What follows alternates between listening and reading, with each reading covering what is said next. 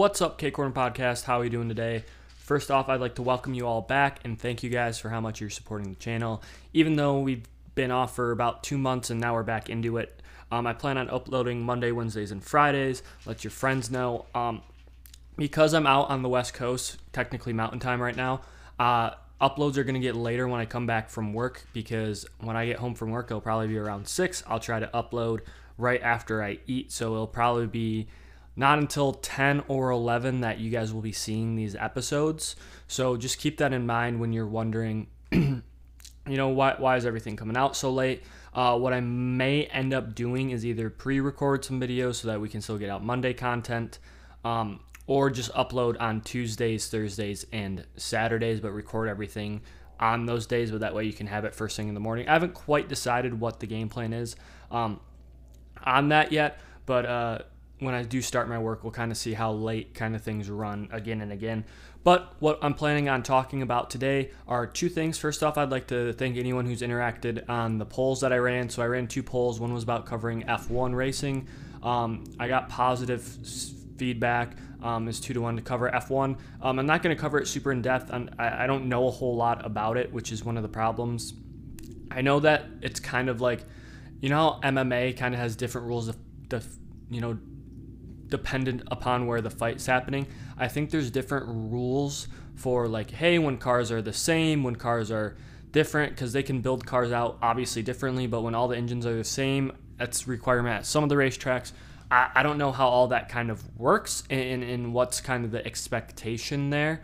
Um, one thing that I really do enjoy and um, uh, really do like about it is it's Sunday, it's right before football, and it's it's really the commentators do a good job of kind of informing you what's going on at all times, and and maybe they need someone sort of like me in the booth, meaning that like a guy that's kind of asking explain questions. But as we get down the home stretch, last three races, um, it'll be interesting to see kind of how everything goes out. Hotly contested matchup versus Lewis, and, Lewis Hamilton and Max Verstappen. So we will be covering that. Another thing I brought up is the fact that the Big Ten only has one starting or backup point guard currently in the one or two of any rotation in the NBA. And I said, did you find that more surprising or the fact that the Pac 12 has 11 guards, I think eight of which start or seven of which start? Um, and you guys said the Big Ten. I would agree. I think that the Big Ten has had a lot of really good college guards, but not a lot of guys that got translated. Like they've had a lot of high draft picks Denzel Valentine, Trey Burke. Um, Oh, I guess Denzel Valentine is more of a shooting guard, but Cassius Winston. Um, and these guys don't necessarily trait to the NBA level because most of them are undersized, a little bit less athletic, but they're great shot makers, great playmakers, and that's what differentiates them at the college level. But at the next level, they're looking for a bit more, you know, athletic length and, and, and skill. So, um, with that being said, we're going to get into the uh, NCAA football. Um, I'm going to be covering NFL after this. My game plan with that is I'm doing predictions for all the games because I'm not recording, or well, I am recording tomorrow, but that's on Dune, and that'll just be like a probably a 30 minute um, podcast covering that. But the game plan is we do NCAA today, we do the NFL, we do the um, NHL highlights. Connor McDavid with another ridiculous goal yesterday, just covering some more things, uh, kind of the trends we're seeing, cover Red Wings a little bit. Um, MLB awards talk about the hilarity of the awards being this late into the season when no one cares, when every other sport is currently going on in the you know the United States. Um, I know I talked about getting Le'Veon Bell and his story um, today. I want to do that Monday, mostly because this is going to be the first game without the Ravens, and when I talk about the Ravens, um, i want to save them for last and then go in depth and cover um, kind of his historic, I guess you could say, fall from the high hopes of football. I mean, we kind of know the stories, but I want to do some research. You know, he he MSU grad went to Pittsburgh, was a backup running back, came on as a rookie, uh, had a really good year, went to sign the, his big first contract. Um, I think he was offered like 18 million a year, turned it down, wanted more money, which at the time made sense, and then gets franchise tag, sits out, gets fined, goes to the Jets, um, gets paid money to go there, not really used cut after a season, uh, gets on Kansas City last year, I believe, on the offseason, gets cut from them heading into this season with Clyde Edwards Helaire coming back, and then he's on the Ravens and he just got cut. So, like, I just want to know the depths, kind of some of the things we've heard about, you know, that, that we've heard about, but we haven't necessarily followed through and, and talked about as as much as maybe you'd you'd think with how you know important and and how um you know how much of a pillar of the game he really was for a few minutes. Um, for those of you wondering when I'm going to talk about college basketball, probably at the end of the college football season. Um, college basketball, all the preseason stuff, all the early games, to me don't really matter. Um, no, that's not only because Michigan ended up losing to uh, what Seton It's mostly just the fact that when I watch the early games, none of it matters because of kind of the way that the season goes and because of kind of the way it trends, conference basketball is really the only thing that matters. And I find the conference games everyone's a little bit more invested into. You have matchups, they play each other tw- twice a year for the most part. And I just think that it's much more fun to watch that. Um, the conference basketball I usually don't follow at this part of the year because it's like on a Wednesday night at like 7:30, and I'm like, I really could care less if Michigan playing, you know, Little School the Blind, or in this case, they actually played Seton Hall, a good team. But I mean, it's good testament to build up wins for later in the season for seeding. But I don't think it gives a good indication of where teams are. College basketball is really, really funky, where teams don't necessarily grow of the college football season, maybe a little bit. Um, college basketball, because so many freshmen come in early, because of the way that the sport kind of is, um, there's no simple way for like you know, teams travel in leaps and bounds in that sport. Um, and because of that, it, it kind of leads me to to not watch early basketball because of how different the sport is at the end of the year. Because there's a lot of teams that start out really hot. Um, if you remember, uh, Michigan started out like 18 and 0 one year. They were flying high. Jordan Poole was making everything, and then for the last you know two and a half weeks of the season, they couldn't make a shot, and they think they get bounced in the second round.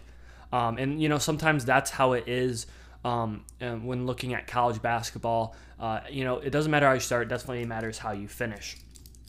So with that being said, let us get into some uh, predictions for this weekend. We do have a game uh, on tomorrow, Memphis versus Houston. It's a ranked matchup.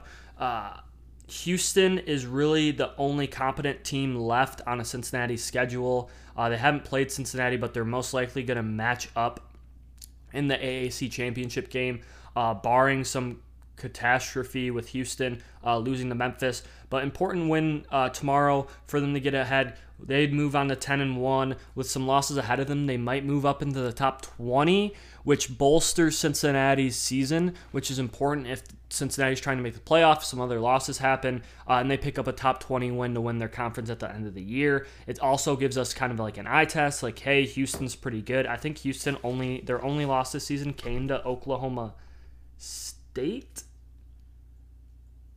or no, Texas Tech. So like we don't even know how good this team is. I know Houston is, you know, I, I know they're kind of different. I know they got up early in that game and I think they were up like 21 to 7 and then they just absolutely lost it. But we have some games uh, that I really want to talk about. Georgia is playing the tough Charleston Southern this weekend. Um, SEC scheduling, I'm not going to talk about it a whole lot. Um, I'm going to come back to the MSU Ohio State game. I'm going to come back to the Michigan Maryland game. I think there's a little tricky, there's a few tricky matchups. Um, I was talking to my buddy Sam Walkus. Shout out Sam. Um, I have mentioned this a few times in my podcast, but because I'm kind of doing this again, if I got any new fans and any new friends listening, um, at promo guy mi, um, I believe is his Twitter handle. Let me quick double check.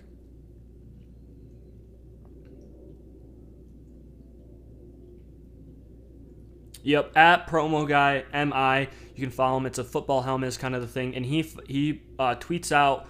I would say I wouldn't say bets. I would say like he basically does statistical analysis for you, and you guys can follow him and track him on bets. Now, for some of you, if any of you are listening to this out of the state of Michigan, his bets don't always track well. Um, you know, because he he really focuses on boosts um, and, and kind of other things like that where you're getting advanced odds and then he kind of goes back. He, he has everything written up, so I kind of won't lecture you on it.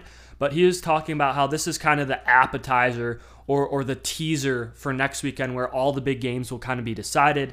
Um, and the rest of the playoff picture will kind of be formulated. But there are a bunch of, like, I would say, upset available games, games where teams match up maybe not as well as you'd think. And really, kind of what you can see here are some some playoff chances that are able to be ruined this weekend with teams, you know, looking forward to the last week of the season. So, Wake Forest, Clemson. I think Clemson wins this game. It's at Clemson. Clemson can still get to eight wins with one of those. Uh, you know, they're seven and three, so eight and three, a chance, right, to go nine and three in the last week of the season. Um, you know, as as bad as the season kind of was for Clemson standards, yeah, they play South Carolina, not very good South Carolina team. So Clemson can go in there if they win this weekend looking for nine wins, with one of those losses being to Georgia, the number one team in the country, by seven points. That a double OT loss to NC State. Um, I think they got blown. Um, where did they? Oh, and they lost to Pittsburgh. But you know, just not a normal Clemson year, but they can play spoiler. It's a home game. Um, Clemson's favored in this, so I don't know if you necessarily call it an upset. Um, I don't think Wake's very good. I just think there's a really good matchup. And if I had to make an upset pick this weekend, uh, obviously they're favored, but uh, you know, a seven and three team favored against the top ten team in the country. I guess you can kind of see where the playoff committee, where betters, where kind of everyone thinks this is going. Uh, I, I, really like Clemson in this matchup. I think Uiagalelei has played with some poor odds. They've lost a lot of talent to the NFL, and I think they've been starting to figure out the offense. The offense hasn't been good, don't get me wrong. The line has been absolutely dreadful, but I think they're starting to figure things offensively out a bit more than they were at the start of the season. You know, it's tough to play Georgia at the start of the season. But this defense is good, and Wake Forest defense is piss poor. So maybe a few explosive plays with some of those better athletes, and you get technically not an upset. But I, I think number 10 is going down this weekend. Um, Iowa State, Oklahoma. Iowa State always plays people extremely, extremely tough. Um, they they have a very up and down year. Matt Campbell probably not fighting for his job over there in Iowa State. I know a lot of people want him to come to Michigan. I talked about that on the podcast. Um, hasn't really had the year that he wanted. He made some kind of comments about, well, where are your expectations at the beginning of the year? supposed to be like 10, 11 wins, participating for a Big 10 champion or Big 12 championship and he kind of had some weird comments about like that may have been other people's motives, but we knew who we were as a team, and that wasn't our expectation. It's kind of weird how he kind of like danced around the fact that he's having an underwhelming year. But Oklahoma's only favored by three and a half at home. Um, I, I don't know if Iowa State pulls this off, but if Oklahoma doesn't blow them out, I think there's zero chance for them to make the playoffs. I think if they blow them out, show that, hey, last week was kind of a mistake, go out there and, and you know, really put it to Iowa State at home. Uh, that could help bolster their reputation with some of the top teams falling this week. Texas A&M uh, gets a tough matchup of a 7 and 2 team. It's Prairie View guys. So, you know, they get an easy win. No one else in the SEC loses. I'm not going to harp on it too much, but it's just frustrating seeing that this is the second to last weekend of the season is in playing Prairie View. Mississippi State gets a free win, so they're gonna they're currently six and four. They get a free seven and four bid. They have to play Tennessee State. Um, Iowa versus Illinois. Illinois has to win both of their last two games to become bowl eligible. Illinois has played wonky all year. They played really well against really good teams, I guess you could say but have been bad against bad teams.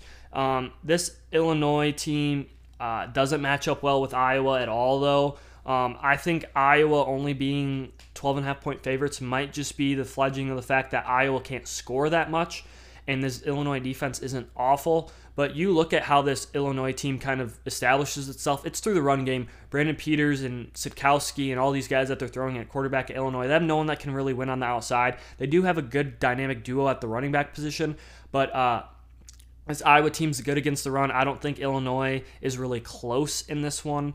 Um, Notre Dame plays Georgia Tech. Usually, this is a hotly contested matchup. Georgia Tech running their triple option kind of gives Notre Dame troubles at the end of the year.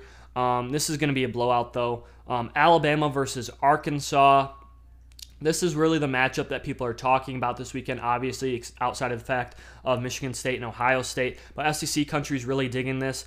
Um, Arkansas might let up 80 points this game. But Alabama struggled against the run game at Texas A&M. Now this is a home game for Alabama, so it changes things a little bit. But Arkansas is extremely effective at running it. Quarterback runs. Uh, Jefferson is the like a very agile and athletic and strong quarterback.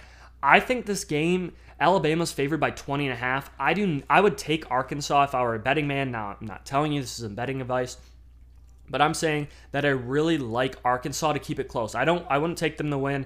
Uh, Alabama's much more talented, and they, like I said, they might get 80 put on them. I don't think they're going to be able to hold up defensively. But Alabama has some some chunks in the armor in the rushing defense category. Um, we'll see if those get completely ironed out. Um, and if they haven't, I guess we can kind of you know get an expectation of next week when Auburn and them match up with Tank Bigsby running after them.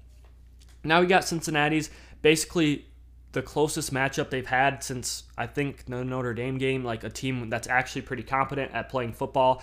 SMU's eight and two. Uh, their loss a few weeks ago, I believe, to Houston, kind of knocked them out of the top 25, but they've been around there the entire time, um, right around 30 or so. I think that this might be upset time for Cincinnati. Cincinnati has to go in it, and if this is a close game, if this is at all close, it's a home game. SMU's eight and two. Um, you know, and the Cincinnati team is like, oh, we're so much better. We deserve to be the five team in the country. They just lost to Me- or they lost to Memphis two weeks ago, 28-25. Memphis is five and five, and they lost to Houston by seven. Um, they lost back to back weeks. Bounce back with UCF, who's horrible. Um, this has to be a blowout, and and people can say, well, it doesn't matter how you win. It matters if you win.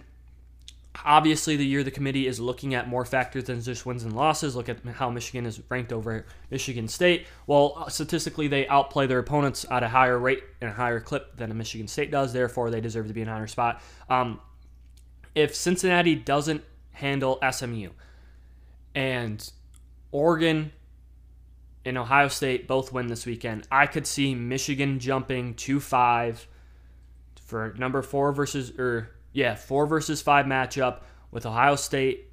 You know, or Ohio State might jump to three, and if Oregon loses, I, I don't know. I'm just saying, I can see how the media is already looking at this. Cincinnati needs to blow them out. I think they can. I don't think this SMU team's very good. But again, Cincinnati struggled the last few weeks. And is this the week where, you know, they finally get tripped up, where the quarterback doesn't slide at the half yard line, where, you know, they don't call four straight runs from the one yard line? I mean, we'll, we'll see. But I really, really like the fact that this SMU team is going to go out there and compete and light it up offensively. It's just whether their defense can kind of do it. And if Cincinnati, if their passing defense can hold up, Wisconsin and Nebraska, um, Wisconsin has been extremely good the second half of the year. Uh, that loss to Michigan really opened their eyes on what they had to do. Uh, really pound the ball, more power packages, get the running backs more involved, um, and have a complementary quarterback in Graham Mertz, which is what they kind of did last year. And when Graham Mertz at the start of the season before he went out with COVID and they struggled again, um, what they were able to do is run the ball extremely effectively. Uh, let Mertz, he kind of ran it, Ryan Tannehill it, where he didn't have to make throws into super tight windows, but he had to be on time, he had to be accurate, and that's what Graham Mertz does. And it seems like Wisconsin got back to that, stopping, you know, not relying on him to do more than kind of what he's capable of. Um, but what I really like uh, on this is that Nebraska plays everyone tough. They're on the road. Wisconsin is minus nine and a half, nine points. Uh, I'd really like Nebraska to cover that. Now, uh, I, I, think Nebraska loses this game, goes to three and eight. The fans are pissed off because they're probably going to lose another one-score game like they have the last five weeks with a turnover from Adrian Martinez, you know, late in the game. But uh, I, I think Wisconsin gets a huge win here. Depending on how some other things shake up, they may be around the top ten. Um, heading into their last matchup and the weekend. And if not this weekend, they'll probably next weekend they'll be the most likely the number one or two uh, three loss team in the country, being and sniffing the top 10 for a Big Ten championship game against a most likely top five opponent, which makes a Big Ten, which makes probably either winner, uh, not Wisconsin, but I'm saying uh, that makes the winner of it, if it's not Wisconsin, you know, look even better and probably jump up to number two with the Alabama or Georgia loss. Pittsburgh faces Virginia. Um, Kenny Pickett throwing the rock. Pittsburgh is 14.5 point favorites. Uh, Virginia has struggled kind of down the stretch. Armstrong in that offense hasn't really been able to stay clicking. I still like Virginia to make this a close game. I talked about that on Monday. I don't think Pittsburgh is very good.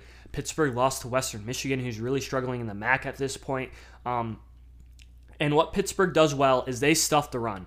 And they are weak on the back end and let up big plays. You can kind of look at Pat Narduzzi in his time at MSU when he had all those Division One or top end NFL corners, and then when they lost those guys, you know he, he had already left the program, but the man man cover one safety over top, you saw big play after big play, and I think Virginia might be able to hit on some of those. I think Pittsburgh probably wins this game, but I wouldn't be surprised if Virginia covers with how good their offense you know was until the last two weeks or so. UTSA you know, playing UAB seven and three. Hopefully they win. UTSA is only favored by four and a half. Um, you know, whenever a team like UTSA wins, where they, they come out of nowhere, everyone wants them to be way higher, and it's kind of like look who they played. Um, I like UTSA, and I hope that they get uh, not not a New Year's Six bowl, definitely not, but a, a bigger bowl that you can kind of highlight these teams, like maybe a bowl against a BYU, you know, established guy who's not necessarily necessarily a Power Five guy, but not like a Notre Dame, where you can kind of say like, hey, this is a matchup of like the non-Power Five guys. Um, NC State plays Syracuse. Um, remaining to stay relevant, the fact that they're seven and three in ranked twenty, so you think of a seven and three Wisconsin ranked fifteen, a seven and three NC State's ranked twenty. Uh, Wisconsin has wins over Iowa and uh, Minnesota I mean, and their only losses were to Notre Dame, Penn State, and Michigan. One was in a neutral site, um, and both of those, I guess, were home games. So I guess that's kind of why they get trashed. But I just don't think NC State's that good. Um, Baylor, maybe a hangover. Kansas State is a sneaky seven and three guys. A really, really sneaky kind of way that they play football. They're really disciplined. They go out and win big games. Their losses this year have been an 11 point loss to Kansas or to Oklahoma State, a six point loss to Oklahoma, and a 13 point loss to Iowa State. Three losses in three consecutive weeks, and they've rattled off um, four consecutive wins here. They beat Texas Tech, TCU, Kansas, West Virginia. They have Baylor. This is really their last big matchup before they go to and play Texas. So they've sneakily gotten to seven and three. I know most people be like, yeah, well, they're it's they're not playing a really tough schedule, and I would agree. They're three big matchups. They lost all of them decently close. One of them two scores, but I think that this is a huge opportunity for Kansas, you know, with Baylor on that hangover to potentially not knock Baylor out of a college football playoff, you know, at all. Um, other things, Oregon, Utah. This is uh, me kind of rounding out the end of games that, or uh, we'll we'll do this real quick. Ole Miss playing Vanderbilt. Vanderbilt's awful. Ole Miss kills them. They're favored by 36 and a half points. They might put up 80 points. Uh, Oklahoma State versus Texas Tech. Oklahoma State is only favored by 10 on the road at Texas Tech. Hostile envi- environment. Lubbock over there. But I really like Oklahoma State to cover. Uh, Oklahoma State has played really good football all year. They've been really disciplined. I think that they're not going to lose it this down the stretch because they still have the chance, guys, for Oklahoma State.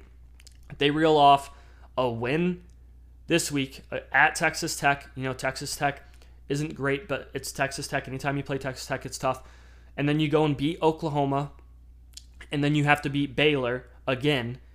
Um, most likely, if you beat Oklahoma, I'll give them two losses. Baylor has the head-to-head with Oklahoma, so you play Baylor in the championship game. I think that gives them a chance to jump in the playoff. Uh, hopefully, hopefully they win this weekend. I, I really like them. You got Oregon and Utah. A lot of people are talking about how Oregon's been struggling the last few weeks, including myself. Um, they're going to Utah. Really tough place to play. Um, people going. Oh, sorry, I had to yawn people go and lose there year in and year out. I think that for the most part, Oregon isn't even favored number three versus 23. Utah may be a little underranked because they had some, I'm not going to say early losses, but they had some early struggles um, in the season. They lose to now ranked San Diego State team uh, that's ranked in the top 25 in three overtimes. They lose to ranked BYU team at BYU, so back to back away games that they lose. Um, a nine point game in the Utah BYU game, like I said, triple overtime. Then they rattle off a bunch of wins, but they just really have an off night away at Oregon State. But they've been really good at home, really dominating the ball. And I think that this is a really good chance for Utah to have a significant win and significant impact. Now, what I will say is this Oregon squad is is not what we're used to. Uh, they're not really high high rise and score. Anthony Brown really hasn't been the answer offensively to lead them to having a, a significant passing attack. They haven't been able to push the ball as much as vertically as they want. He's not throwing it a whole lot. Uh, and, and what I will say on the running back group is Travis Dye has picked up significantly, um, where they they really needed this Oregon team really needed someone to step up because when uh, Verdell, uh, CJ Verdell, when he went out, um, he had that huge game against OSU. He had six touchdowns already on the season. Um, 406 yards rushing. Now it's complemented by Anthony Brown. He has over 500 yards rushing at this point in eight TDs. But he was averaging 4, 5.2 yards a carry. And in the early season struggles, they've really ridden this this run game, this physical attack with Mario Cristobal. Travis Dye is averaging over six yards a carry. He has 12 touchdowns. He's doing all of the small things right. And that has really been their saving grace because they haven't been great like we've seen every other Oregon offense be. Really, what this Oregon team is, is they're going to kind of, they, they remind me of a Michigan team where where their quarterback can throw a little bit, where their quarterback can be effective and efficient when he needs to. He has 12 touchdowns and four interceptions. And sir, when we look up Cade's stats in a second, um, it'll be close to that. But this team is really going to run the ball at you. They're going to attack they're going to attack you up the gut. They're going to attack you on the edges when they can. But their bread and butter is to stop you defensively, to, to limit what you can do offensively, to get that offense more chances and pound you away. That's kind of how they've won all their games. Is it's close, it's close, it's close, and then in the third and fourth quarter, um, they really just pull away because of how good that running game is. Now, I will say that I'm concerned for Oregon um, just like the rest of the country. But I think Oregon wins this game, unlike everyone else. I think Utah isn't ready for this moment. I think Oregon is going to beat them this weekend away, then go into the championship game and lose. I feel like that's very on brand for who Oregon is um, as as as a university. That they win the big one on the road and then they come back and you know lose the one in the championship game for postseason big. I just don't think that when you play a team like Oregon twice, it's really easy to kind of game plan and out scheme them a second time because they don't have a lot of tricks up the sleeve. They don't have the wide receivers on the outside to necessarily beat you like they usually do. They don't have a quarterback that can get it there. They don't have one of these Justin Herberts, Marcus Mariotas of the world. They had to go and get a transfer because you know guys left universities um, and, and stuff like that. I think the Texas Tech quarterback was actually the transfer from Oregon, who was a five star, didn't really work out last year. And, and, you know, that's kind of how things work out is that people can just leave instantly now, and they had to go get Anthony Brown in the transfer portal. And he's been okay, but he hasn't necessarily l- lit up the scoreboard that you'd normally see in an Oregon matchup. But I'd take Oregon here. Um, the fact that the number three team in the country is getting points um, really says two things this has been a crazy football year. No one really knows who's good. And the and, and, the second thing and most important thing is that no one thinks outside of their playoff committee that Oregon should be number three just because of their one significant win over obviously a pretty good OSU team. Arkansas, Alabama. Um, I, I already hinted on this. 20 and a half points to spread. I, I, I still can't believe that that's the spread. Uh, you know, like number number three versus 23 is, is, three points, but number two versus 21 is 20 and a half. It's kind of just like the way things are this year. Um, I know it's road versus home, but that's usually only seven to 10 points, not not 24 points. Um, just just a little goofy that I wanted to make note of. Now we're going to cover the Michigan game, and then we're going to jump into the big matchup this weekend, which is MSU OSU. Uh, I believe it's on it's on ABC. It's a noon game, um, so we don't get the Fox noon game, which kind of sucks. That's the Oklahoma Iowa State game. I like Fox Big Ten. I like Gus Johnson calling games, especially when a Michigan team is involved. I love the way and energy he brings the calls. Now, maybe do I wish he was a little bit less repetitive in some of his calls? Absolutely, but I really truly love Joel Klatt. I think Joel Klatt is a very smart guy. I think he kind of covers the game the right way, and he isn't looking to make takes. He's just kind of saying what's going on. So, um, what do I want to talk about is Michigan versus uh, Maryland. Now, everyone be like, why are you highlighting this game? Why are you talking about a game that's, you know, this? Well, two things. They just played a really, really tough game at Penn State, a hostile environment where, you know, you don't really like the way that they won it. Now they did get a win, and I'm not gonna be like, oh, they didn't they didn't win it the right way, but they had a few injuries, they had a few nickups.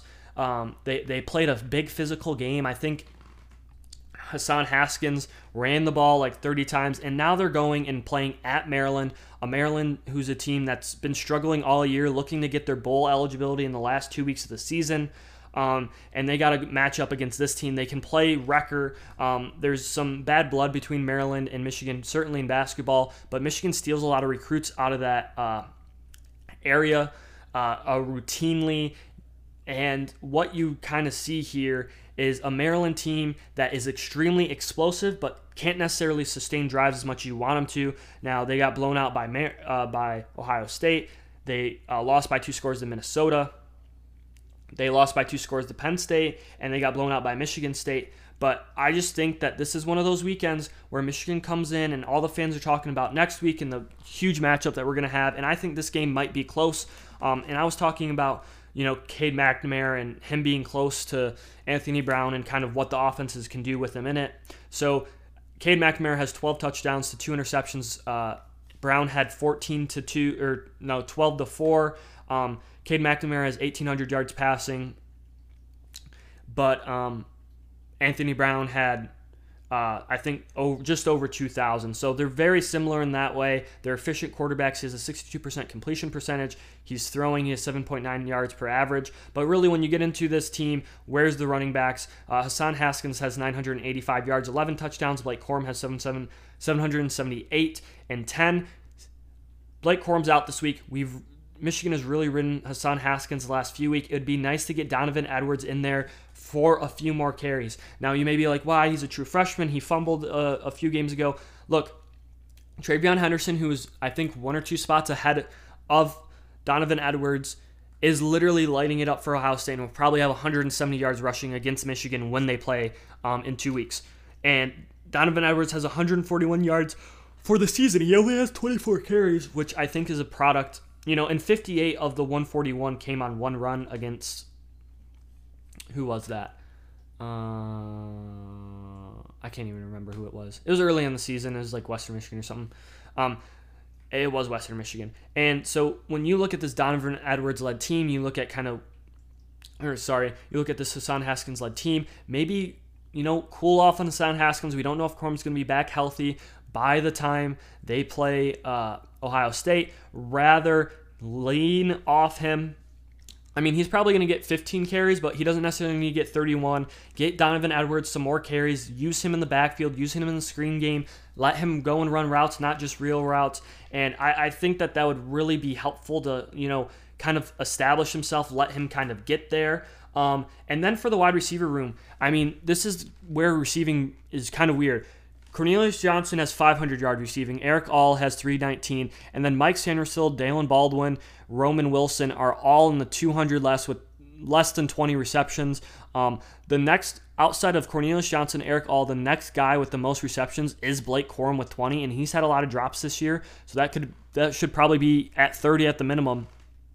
Um, this team, you know, AJ Henning, a guy who's extremely effective, has been used more as a runner than as a passer this year. He has 119 yards uh, running, and he only has 58 yards receiving with only six receptions, and I think he has like 13 runs. Let me see. Yeah, seven runs and uh, six catches. So uh, maybe get him some inv- involvement this game. Um, Jake Moody's been really good this year, but I think this is a huge trap game for Michigan coming off a huge win. They have to go to Maryland. It's on the BTN. It's at a 3:30 slate. Um, it's just a goofy time, goofy kind of situation there where maybe they do lose that one. Um, but really, the game of the weekend. And uh, the fact that this slate uh, has moved down from 20 to 19 and not more, um, it is it is only Friday, but I was really really surprised um, looking at uh, this going in is that they favored Ohio State so much. Now I know Ohio State has been extremely good in the passing offense last few weeks, but what you also need to know is that MSU has a good run defense. You you saw how they stifled. Uh, Michigan and said, "Hey, throw over top of us. We're gonna let you get yards, and when it comes in the red zone, we're gonna stuff you." OSU struggled in the red zone this year themselves, And if there's a team in kind of a makeup of an organization that could stifle this Ohio State team, it's hey, we're not going to let you run. We're going to force you to pass. They're going to try and Oregon this game, which means they're going to try to get explosive plays, run the ball, grind the ball down. So, do I think Ohio State wins this game? Yes, I do. Do I think that they throw for a lot of yards? Yes, I do. Do I think that this is closer because they're going to kick field goals, they're going to settle? Um, kind of look at how that Nebraska game kind of happened. Um, now I think they're gonna Ohio State's gonna be a bit more up for this. And one thing that I'm looking forward to is how much Michigan State takes the top off the defense. Now I know I just said that you kind of got to grind away this OSU team because you don't want to be in a track track. You just can't outscore this team. If you guys keep going back and forth, you're gonna you're gonna lose. Look what Penn, look what Purdue tried doing. You know they Purdue had the same kind of concept against Ohio State as they did against Michigan, State, and they outplayed Michigan State at the game because they kept scoring, kept scoring, kept scoring. They, they, they were able to establish. They just kept throwing. They just threw for 500 yards. They're like, all right, you don't want us to run the ball. You don't want us to waste time. We're to just get it to the edge, get seven yards. We're to run inside slants. You're to play off coverage, and we're just to keep scoring. And Michigan State let them do that. Well, Purdue tried the same exact game plan against Ohio State. Hey, we're going to throw and throw and throw. We're going to run when we kind of need to. Um, and Ohio State said, okay, we'll, we'll just outscore you and we'll get one turnover and we'll win the game. Um, and, and, that's exactly how it went. They had a stop in the first, OSU scores. Uh, Penn, Purdue comes back, scores, OSU scores. So now it's 14 7. Purdue gets into the seven, uh, I think in the red zone, red zone fumble, OSU scores, and then it's not a game from there on out. So that's kind of how I look at this game is if Michigan State can control the ball and take shots when they need to, run your patented flea flicker, right? Run long developing play actions. Get your speedy guys. Speedy Nailor. I know he's been out, right? I think Jayden Reed's still in. But get those guys out on the edges. Um, use your tight ends. Run trick plays. Like this is the week to pull out all the stops, to run as much goofy shit, your punt passes, your double reverse option sweeps. This is not a very disciplined OSU team, but if you try to outscore them and you try to match their pace, that's how OSU defense plays because they're super aggressive. They're going to go after things. But if you really grind them, really get them down, make them jumpy, that's when you can really uh, beat this team. You look at how Tulane matched up against Ohio State. Now, Michigan State is not Tulane. I'm not trying to make that comparison. I'm saying look at how Tulane and Ohio State kind of matched up. Tulane was in that game until the end. Had a few turnovers at the end. But what really, you know, was the emphasis point and what was really important is the way that they kind of ran the ball, developed these play action passes, let this OSU defense get jumpy and throw the ball over top. Now, OSU isn't necessarily the same defense uh, that they were a few weeks into the season. They made a defensive coordinator change and he's been much better. But don't make this as this is going to be a blowout. Now, do I think it can be a blowout? Yes. Do I think that the fact that so many people are experiencing a blowout makes it less likely to happen? Yes, because most of the time these people who are doing this are idiots. I think for without a doubt a fact that Michigan State can offensively control the ball enough to keep the scoring down. Now, do I think that Ohio State still probably puts up 40 points? Yes, but MSU's offense is good enough to put up 30 points on this OSU defense. This OSU defense is not very good. They're average to below average, especially in the run game, which is why I think like a team like Michigan and Michigan State match up well. Now, the difference I think between Michigan State and Michigan is I think that while Michigan's going to let up a bunch of yards in the run game, State isn't. They're going to say, hey, we're going to play super soft zone coverage. We're not going to let you run the ball. We're going to try to make you one dimensional in how you need to play, and you're not going to be able to throw it over the top of us. So you're going to have to sustain drives, and our one goal is for you to kick field goals when you get in the red zone. And I think that could be a slate for them to win. Now, if I was a money line guy, which I'm not recommending any bets here, I was just if you if you like put me on the dollar, I would pick Ohio State. Now, if you gave me 19 points with Michigan State, I would take Michigan State every single time. Why? Michigan State has proven every game, right, that they're able to score 30 to 35 points, 40 points when they have to. They've been able to show they, they can take deep shots. I think that they can score enough that Ohio State, and I think that they can manage the clock enough and they can score enough that Ohio State won't have enough time to get to a 19 point win, a 20 point win.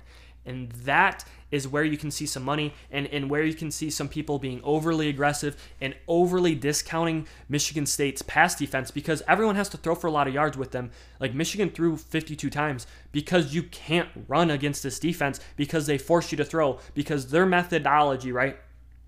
really, really sincerely is their methodology is hey, you may be able, right, to throw for 300 yards because we're running soft zone coverage on the outside, but we're not going to let you run the ball down our throats. We're going to load up on the interior defensive line. We're going to shack up Jacob Panasiuk, uh, some of these guys in the interior. Um, who's the linebacker with the dreads? Oh, I can't remember the name. I can't remember anyone on that the defense. Oh, sorry, I need to look up this defense. Actually, like I know all the guys' names because the dude was at Tennessee and he transferred over. He was originally at Michigan, uh, committed to Michigan, which is why a lot of people thought that he was going to stay there. Quavaris Crouch and Cal Haladay, the dude who literally looks as if he was first player, last name player, like you just immediately tabbed through everything. Um, white dude, no armbands, no visors, no gloves. Um, he's a dude. Um, and you know it's always a good thing when two of your top leading tacklers are your linebacker, or two of your top three are your back linebackers, and then Xzavier Henderson, who's extremely good, uh, who plays more of a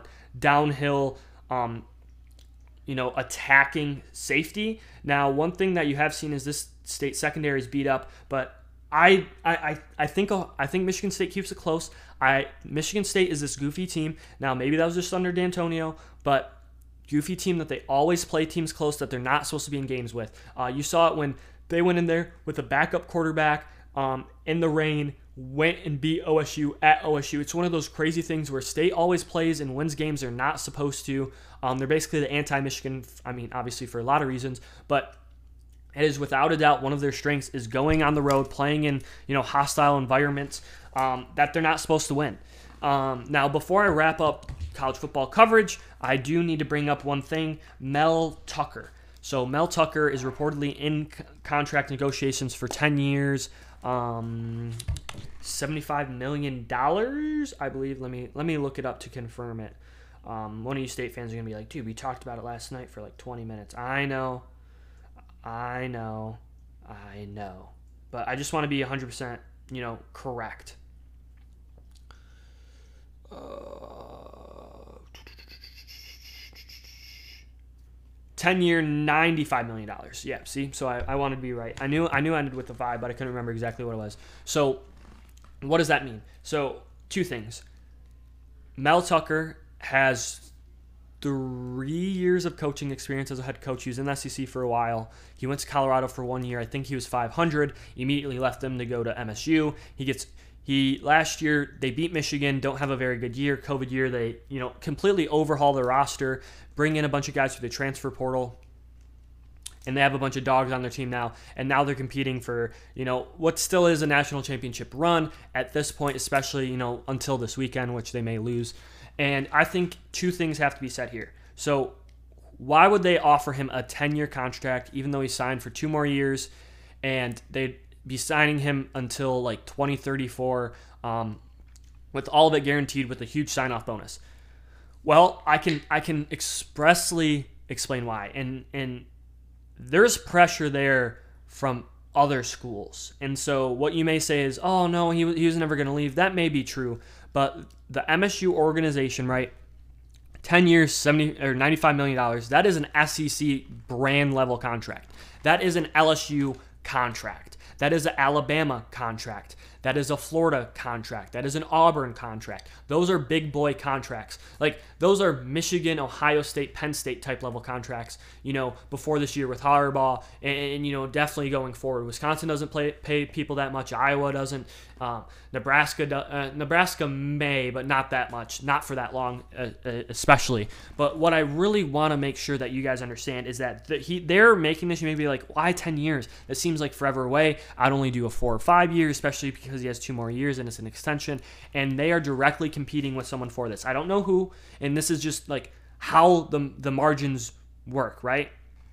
He didn't immediately accept it either, which Maybe he's like, I don't want to create controversy during the middle of the season, but he didn't immediately accept it. And um, he's like, oh, that's in the talks, and maybe they're just, you know, f- figuring some things out and hemming and hawing. But Mel Tucker doesn't deserve 10 years, 95 million. Now, what does he what does he deserve? He deserves a raise, and I think we'd all agree on that. And would we would anyone have batted an eye if was four years and like seven million a year? No, but he makes five million a year right now, five point six somewhere in there, which was a huge step up from his Colorado contract. And then he gets nine point five million a year for ten years. That is a huge commitment. And what you need to know is that MSU has always been kind of fighting. I don't want to be mean to MSU fans, but fighting to be one of those bigger programs in the Big Ten. Now, have they won games? Yes. But when you think of facilities, when you think of tradition, when you think of these things, you don't think of, you know, MSU.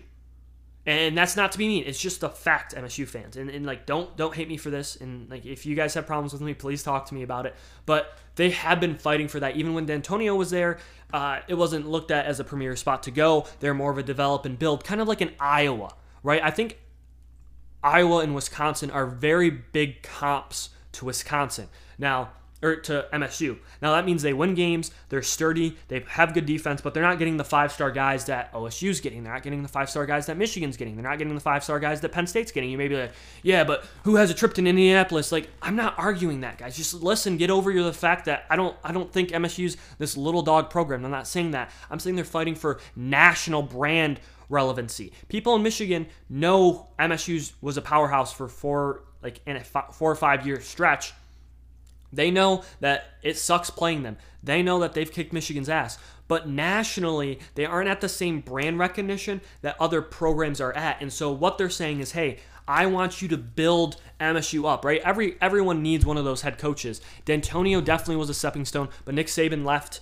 Um, but Dantonio, he was a bit outdated. But what you see Mel Tucker, this contract offer is, is hey, I'm giving you a top brand contract.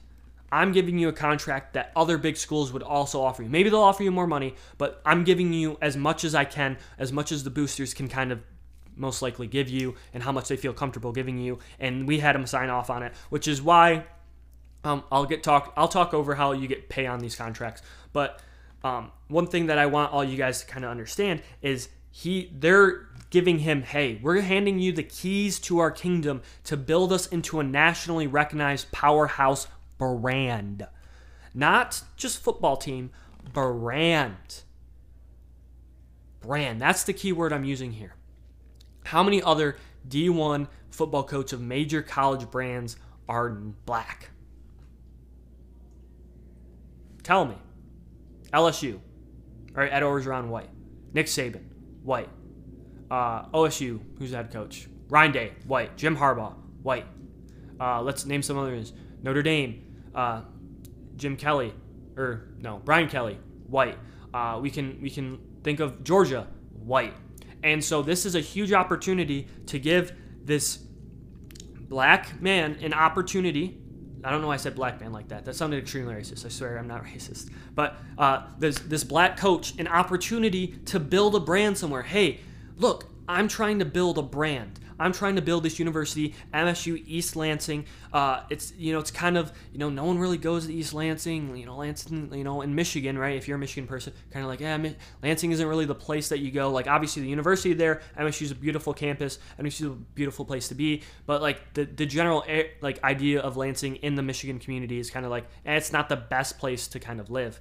Um, and so he's being bringing this this this brand availability where hey you're from the inner city. Look, I, I have done all these things. I, I am I'm, I'm Mel Tucker. I, I get that bag. Uh, I, I'm I'm I'm about the brand, and I think that this is like I said a huge opportunity. Now he didn't accept it. Things are probably getting ironed out. Like top end, you know, you you make the national championship game, stuff like that. You get rewarded for it. But I think that this is a direct contest because either the boosters know that he's already been offered he told them he was already offered, or they're just very scared that he's being already offered because his resume at this point does not indicate that he is at the top end, that he is, you know, one of these dudes who can manipulate and manage a program. Now, can he? I think so, but this is a huge risk on the state of Michigan State because you got to think about it. Last year had no time to develop any of his kids Year two completely decimated his roster, brought in a bunch of transfers. Their best player was a tran- their best player this year is a transfer. Their best defensive backs are transfers. Um, and so like, hey, well, he's getting he's good on getting guys to switch colleges. And I know he's doing good on the recruiting section of things right now. Um, getting a lot of top picks, a lot better than Dantonio kind of was. But how does that kind of materialize through the rest of the years. Um, I think it's a huge risk. Now, I want it to succeed. I love Mel Tucker as a guy. He's he seems like a dude, a guy I want to meet, guy I want to smoke a cigar with, drink some uh, bourbon with. But I don't know if MSU fans four years from now, if he signs that contract, are going to be like, bro, we're we're four and six. These recruits didn't work out. I don't know if that's kind of where it could lead, but I, I think that it's a it's a risk, but it's a calculated risk because you don't want to be the what ifs. They already lost a guy like Nick Saban probably because they didn't offer them an LSU type contract, and they just do not want that to happen again. They don't want to see another dude who came up in uh, SEC, you know, get an opportunity at their university and then leave. Now, is Mel Tucker leaving? I don't think so. I think he's going to stay. I think he's trying to build something there. Um, but I just think that it's it's a huge indication of where MSU's at as a brand and as a university on where they need to be. You know, they're even talking about for admissions. People are happy to, you know, see a guy like Mel Tucker, you know, be the head football coach with with with all the kind of sexual scandals and stuff going on there that were going on there for years. It kind of shines a good light when, you know, university admissions and COVID isn't killing them anymore. I also want to talk about how they get paid. So I know most people talking this conversation are football people. I know most people talking about this kind of know what's going on. But let me be explicitly clear here. The university only pays a portion to 0% of that contract. So you want to know why it's important. Um, I don't know if you guys ever watch it, but boosters. Oh, he didn't get along with the boosters. The boosters are the people paying the majority of the coaching contracts for college football. So these people who donate money to universities, they are the ones paying the contracts because they want to, you know, argue with their buddies over who the better football team is. You know, former football alma maters, former guys like that. You have to get along with the boosters. A guy like um, Rich Rod, he never had a chance at Michigan. The boosters didn't like him. They didn't want to pay his contract, so they got rid of him. And you saw it at Texas, and that is what it comes down to. Um, you also see it with um, Ed Orgeron. He's he was messing around boosters' wives, flirting them up, stuff like that. That's how you get out of ousted out of universities. These boosters control the money. They control who's getting paid. They control things more so than the athletic director. They control things from top to bottom of the university. If they have kids, if they have family that needs to be have a position of boosters, they're going to get the spot on the team. And I know it I know that may seem ridiculous, but when you really look at where these boosters, where the money comes from these college football f- teams to pay for people, it all comes from the boosters and stuff like that. And so when I say, hey, stop complaining about MSU not being able to pay staff, it's it's it's unrelated. The boosters are paying him directly. This contract offer was ran through the boosters first. Said, hey, if we offer him this much money, can we do it? They probably asked for a little more. Um, and said, "Oh well, this is as far as we're willing to go at this point. You know, we, we like what he's done. Uh, you know, at three years in, we want to be able to restructure it, something like that." But that's kind of the vibe that you get uh, out of this is that the boosters are the ones that handle and control everything, which is why it's important to have the boosters on your side. So that wraps up. Um, my, my kind of conversation for this point. I'm going to run a poll. Who do you think is going to win this weekend? MSU, OSU. Um, for this segment. That's kind of what I want to talk about. Um, I'd like to get a bunch of interactions, get out, you know, and look at K Corner Podcast. It's on Twitter. Um, I also upload on Facebook. So if you're listening via Facebook um, and you don't have Twitter, uh, maybe put friends on who do if you're a little bit older or whatever. But I just like to say thank you so much on that segment. Uh, I'm going to be rolling over NFL. We're going to be doing predictions for that half of the podcast. We're going to be talking about the running backs, where they went to college, kind of who's dominating that aspect. Um, NHL, I'm going to quickly kind of go over. Um, MLB awards, I'm going to see, we may already be at two hours, and I don't want to run too long. I took a really long time talking through all that stuff. I mean, I talked about Mel Tucker for half of that conversation. And so I don't want to take a huge amount of time kind of going through um, stuff that's, you know, waiting on. You know, MLB awards, I could cover that in five seconds, but I want to give it, you know, the right time and the right amount of time. So that way you guys you know, have, have a good idea on where my thoughts are on it, right? Because that's kind of what this is about, I guess, supposedly. All right, so I'm going to take a quick break. Um, you're not really going to hear it, but uh, if there's like a weird me jostling back around on the mic, it's because I need to drink some water because I just talked for like 50 minutes straight. How we doing, guys? so NFL this weekend. Obviously, the game last night was a total bore. Um, I don't know if you guys watched that. I mean, the Atlanta Falcons didn't have one person block the entire night, and the Atlanta Falcons through the first like two two quarters really tried, really really tried to establish themselves as like a run and play action pass. Like they just couldn't do anything. Matt Ryan was literally running for his life. Matt Ryan made a few bad plays, and it was honestly a close game until Josh Rosen came in. You guys remember Josh Rosen? I talked about. I was like, oh, I'm surprised he's even there. And Josh Rosen throws a pick on his first play, and it gets returned for a touchdown. Um, 25-0. I think the Patriots put up 44 or something points like that in fantasy. 25 0 against the Falcons. It, it, wasn't even a competition.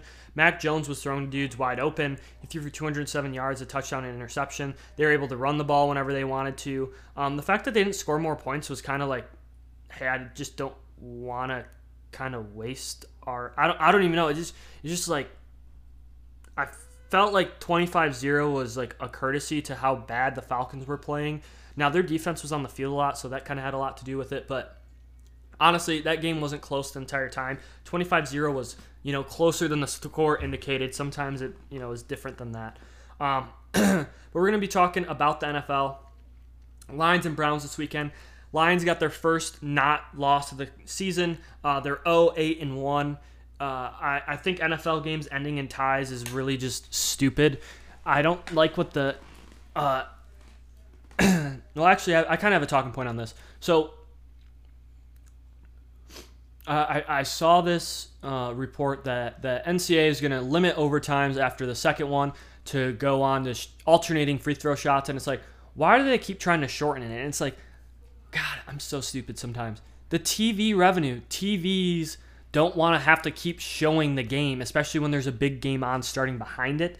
They don't want to have to watch this long. So, of course, NFL, one of the biggest brands, one of the biggest things that has games on one after another. It doesn't have a you know 10 other channels to kind of jump to like you can. Uh, you know, ESPN, if the game on ESPN runs over, they can jump you onto ESPN2 or ESPN U or ESPN News. Uh, they have a ton of different avenues, and for the NFL, they don't. So, of course, it kind of ends in ties because they don't want overtimes to last for a long time. And then the same thing for the NCAA now, and you know NCAA basketball. They're talking about NCAA football. They already did it, even though you know it took way more time and was way worse than a regular overtime. Um, they kind of showed, you know, what it, what it, what it is is these people in marketing departments and these people, you know, that are at the tippity top that are marketing these brands and TV, they have no idea how the game actually works. They're like, oh, why don't we just make it one play? You know, like a sudden death. That that way it'll be quicker over quicker. And it's like, yeah, but that usually doesn't, you know, help things. That doesn't. Hey, Kirk, I put your stuff in the dryer, honey. It's Awesome, thank you. Yeah. Uh, it usually doesn't, you know, help how things kind of go. And so the way that you kind of have to look at ties is it's really just a, a marketing brand and television, you know, way of handling things. I don't think the NFL likes it any more than anyone else, but that's kind of the way it is. Um, I think this game's going to be blowout. Browns run the ball really well. Lions don't stop the run. Um, Browns are good. The Lions are bad. Uh, I think the uh, I, the Lions 11 and a half. Browns by two scores. Colts Bills. Um, the Bills have been reeling the last few weeks. Buffs are favored seven points. I like the way the Colts are playing. The Buffalo Bills have a very good pass defense, but struggle mightily stopping the run. I think this is a good matchup for how the Colts have been running the ball. I like the Colts here on an upset. I think Jonathan Taylor is one of the best backs in the country. I think him coming out of college and people having a bunch of concerns about him was just hilarious. They're like, oh, well, he runs at Wisconsin and he is this. And it's like, guys, he's obviously the best back in the country. He should have went higher than where he did. But he had a landing spot with the Colts. It took him a week to, uh, you know, a little while to find him out. Leads the country or leads the NFL in rushing last year as a rookie and most likely going to lead the entire NFL with Derrick Henry going down this year. Ravens and Bears. Bears are better than their 3 and 6 record indicate. Bears just always find ways to lose games. I really like the Ravens here. I think the Ravens ran or the way the 49ers ran it down the Bears' throat, I think the Ravens are going to try to do the same thing, and I think they're going to be effective at it. So I like the Ravens here to uh, beat the Bears. Um, Justin Fields has been playing much better this year. I think part of the reason why he's been playing better or playing better the last few weeks is – they've not been trying to do too much with him. They kept things simple. He's not trying to get through eight different reads on a very bad offensive line. They're rolling the pocket out. They're getting the ball out quick. They're running the ball when they need to. Uh, and I just think that this is this is one of those instances where you just realize that the Bears aren't going to be good this year. Probably not going to be good next year. Allen Robinson's probably going to leave. Um, but three years from now, Justin Fields might be one of the best quarterbacks in the NFL. And I, would stick to that read with the way that he can get through throws, with the way he extends plays, with his arm talent. Um, th- this this this roster, this line is you know bereft of talent upon it. Um, I think they should take you know these years of losses with you know getting guys on that offensive line and then eventually building back some of those wide receivers. Titans versus Texans. Tennessee is 10 point favorites. I think Titans win this game. Um, they've been cruising. They have the easiest schedule left in the NFL, and they won't have Derrick Henry, but they still won games. Uh, pretty pretty impressive. Vikings versus Packers. Uh, Green Bay only favored by one point, I think is hilarious. I don't think this Vikings team is very good. I don't think they beat up on a lot of guys. I mean, Justin Jefferson, Adam Thielen, offensively, Tyler Conklin, David Clunder, shout out to you. Uh, I didn't realize he was your cousin. I remember seeing you post about him, but shout out to you, David Clunder. Your cousin kills it. He scores touchdowns week in and week out. But what I do want to talk about, I, I, don't think this game's close. I think the Packers are one of the best teams in the NFC. I think their defense is on a different level right now. Rashan Gary wrecking havoc, everyone else on that D line. And that secondary, they went and drafted another dude in the secondary uh, this year, and it's really paid dividends for them. And, and, you know, they've been very good the you know last handful of weeks at stopping anyone from doing anything. Um, Dolphins, Jets, battle of the bottom dogs in the AFC uh, East. Now that the Patriots and the Bills have really separated themselves as the two top front runners. I really like the Dolphins in this week. Um, Jets don't know who they're kind of playing with. Joe Flacco is reportedly starting quarterback this week of the Jets. Mike White is out after throwing four picks last week. Zach Wilson is healthy, but reportedly not 100%, which is why he isn't going. And Mike White uh, seems to have, after that arm injury, or he just isn't very good after, you know, some people got film on him. I like the Dolphins here um, just because they have a better defense. I think the Jets are going to be completely lost offensively, even though they have some playmakers. I think they're going to try to run the ball. And the Dolphins, one thing they kind of do well is stop the run. Eagles versus Saints. Um, this is going to be a tricky mac- matchup. Philly's favored by two here. I really don't like this Eagles team in the way the roster is constructed. Now, I know Jalen Hurts has been playing better the last few weeks. I don't think Denver's very good, and uh, they kicked the shit out of the Lions, I believe. So, or that was three weeks ago. They've won like three in a row, I think, or two out of the last three, maybe. I like the Saints to win here. Um, sounds like Taysom Hill's back. Uh, maybe they'll have Alvin Kamara back, but this team is much better than the Eagles. I think the Saints win pretty e- easily. Um, Washington versus the Panthers. This is one of those where I think people overhype a win because you know they play well one week. PJ Walker comes in, Cam Newton win that red zone package. The Panthers' defense is really what showed up here, and Washington's offense is kind of trying to, fi- you know, finding their groove with Taylor Heinicke. Um, they've been able to hit on some really big plays. They've been able to ground down runs. They've been able to do a lot, and I think that it, it would be, it'd be dumb of us to overlook kind of what Washington has been able to do. They just beat Tampa Bay. They're three and six. And I think this defense might round into shape. They might find their footing a little bit better. Um, they're playing better definitely at this half of the season. And the Panthers might be, you know, oh, we beat the we beat the Cardinals. The Cardinals are good and kind of, you know, overhyping themselves because they think, you know, one win against a good team with their backup quarterback, uh, you know, permeates them being good. I think you might have a letdown here.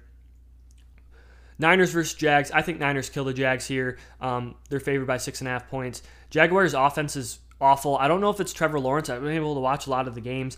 Maybe I'll be able to get one here because it's San Francisco. Maybe I'm close enough in the area. Um, I don't. I don't know. I haven't looked up who I have on the package yet um, because the cards aren't playing until the later game. So maybe I only get one of them, and maybe I get like the game of the week, and it's like the Bears and the Ravens or some bullshit like that. I always end up with games like that whenever I try to watch. Oh, can I watch two? Nope.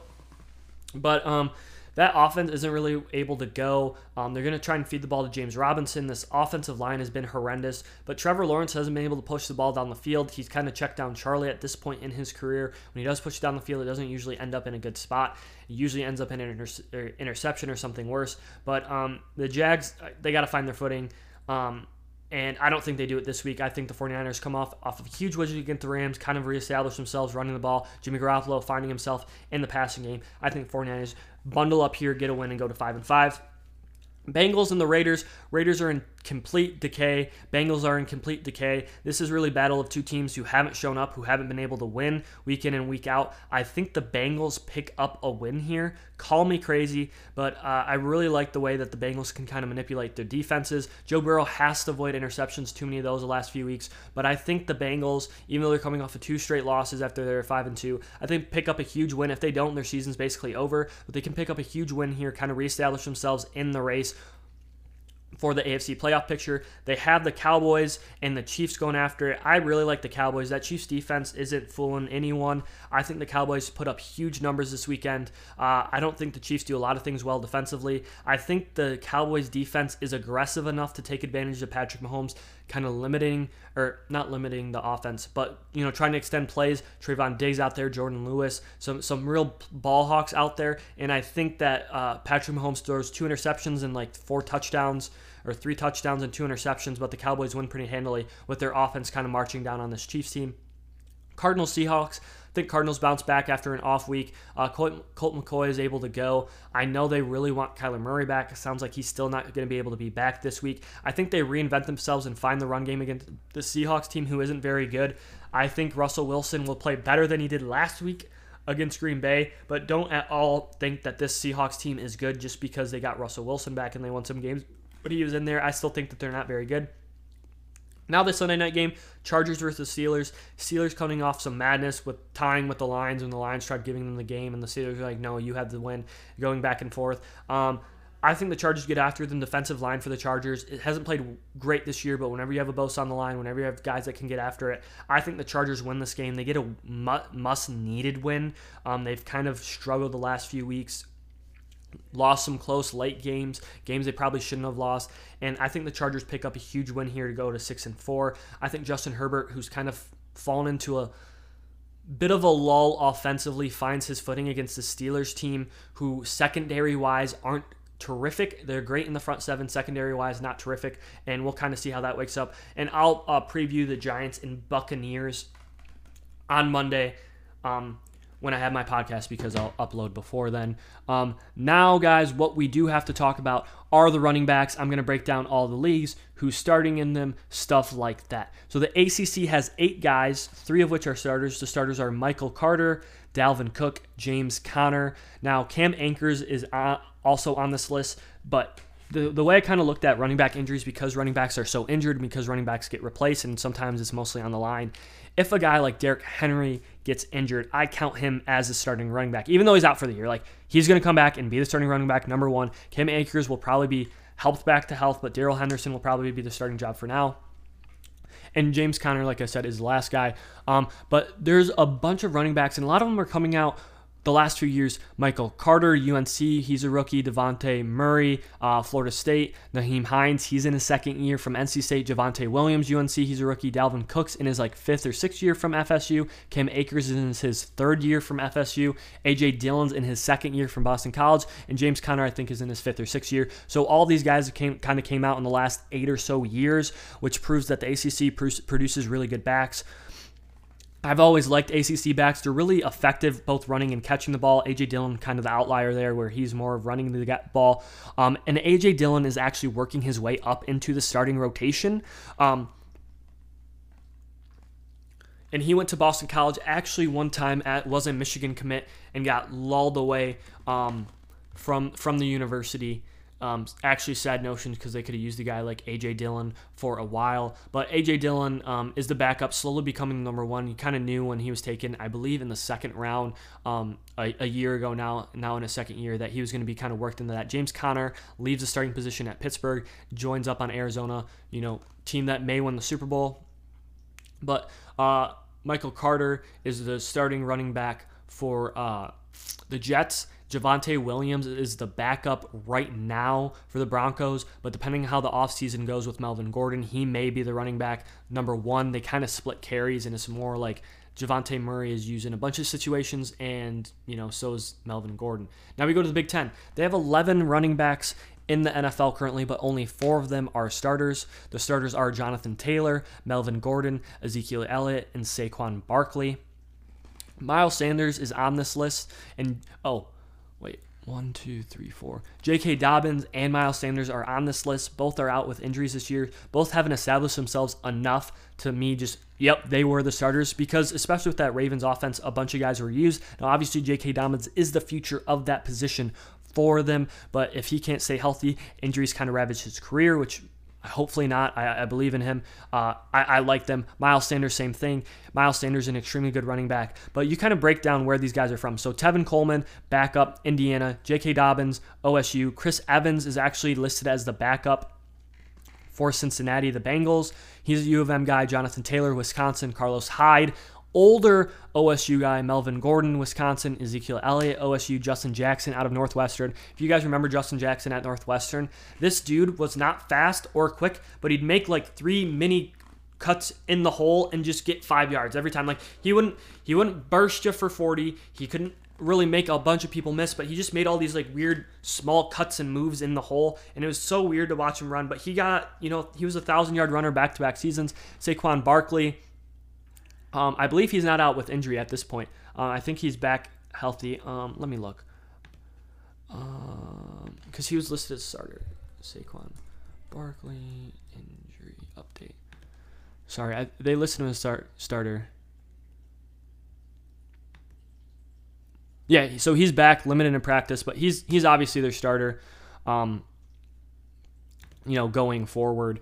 Um, a lot of guys in here. Um, you could throw two more starters in in J.K. Dobbins, Miles Sanders. Um, Trey Sermon for OSU is one of the last guys on the list. So you see one U of M guy, Chris Evans, and you see four OSU guys, um, and you see two Penn State guys, and you see two Wisconsin guys. So of the guys in this, only team that produced anyone right now. So this is kind of how I look at who's who's better.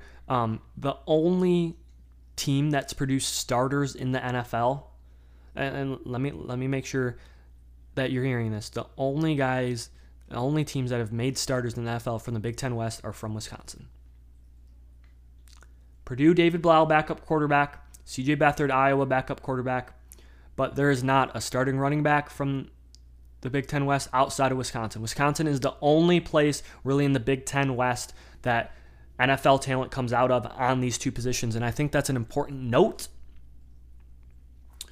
because of the way it kind of all breaks down. Um, another guy in the ACC, sorry, is Travis Etienne. I almost forgot him, Clemson running back. The only reason why I'm not counting him is because he went out before he even played an NFL snap with the foot injury. Um, he'll be a backup when he comes back in the game with kind of James Robinson, but he may be listed as a wide receiver. Interesting fact.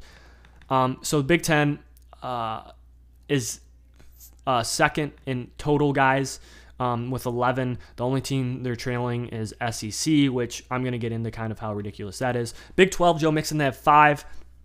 Five guys, three starters. Joe Mixon out of OU, David Montgomery out of ISU, Cordero Patterson out of. Oh, shit. What the fuck? I don't know why I did that. They only have four. Um, Chuba Hubbard um, is the last guy. I had Cordero Patterson, Tennessee, as the Big 12. I don't know why I did that. Maybe they should be with the way they play. Um, so that makes things a little bit even crazier. 17. All right, sorry about that.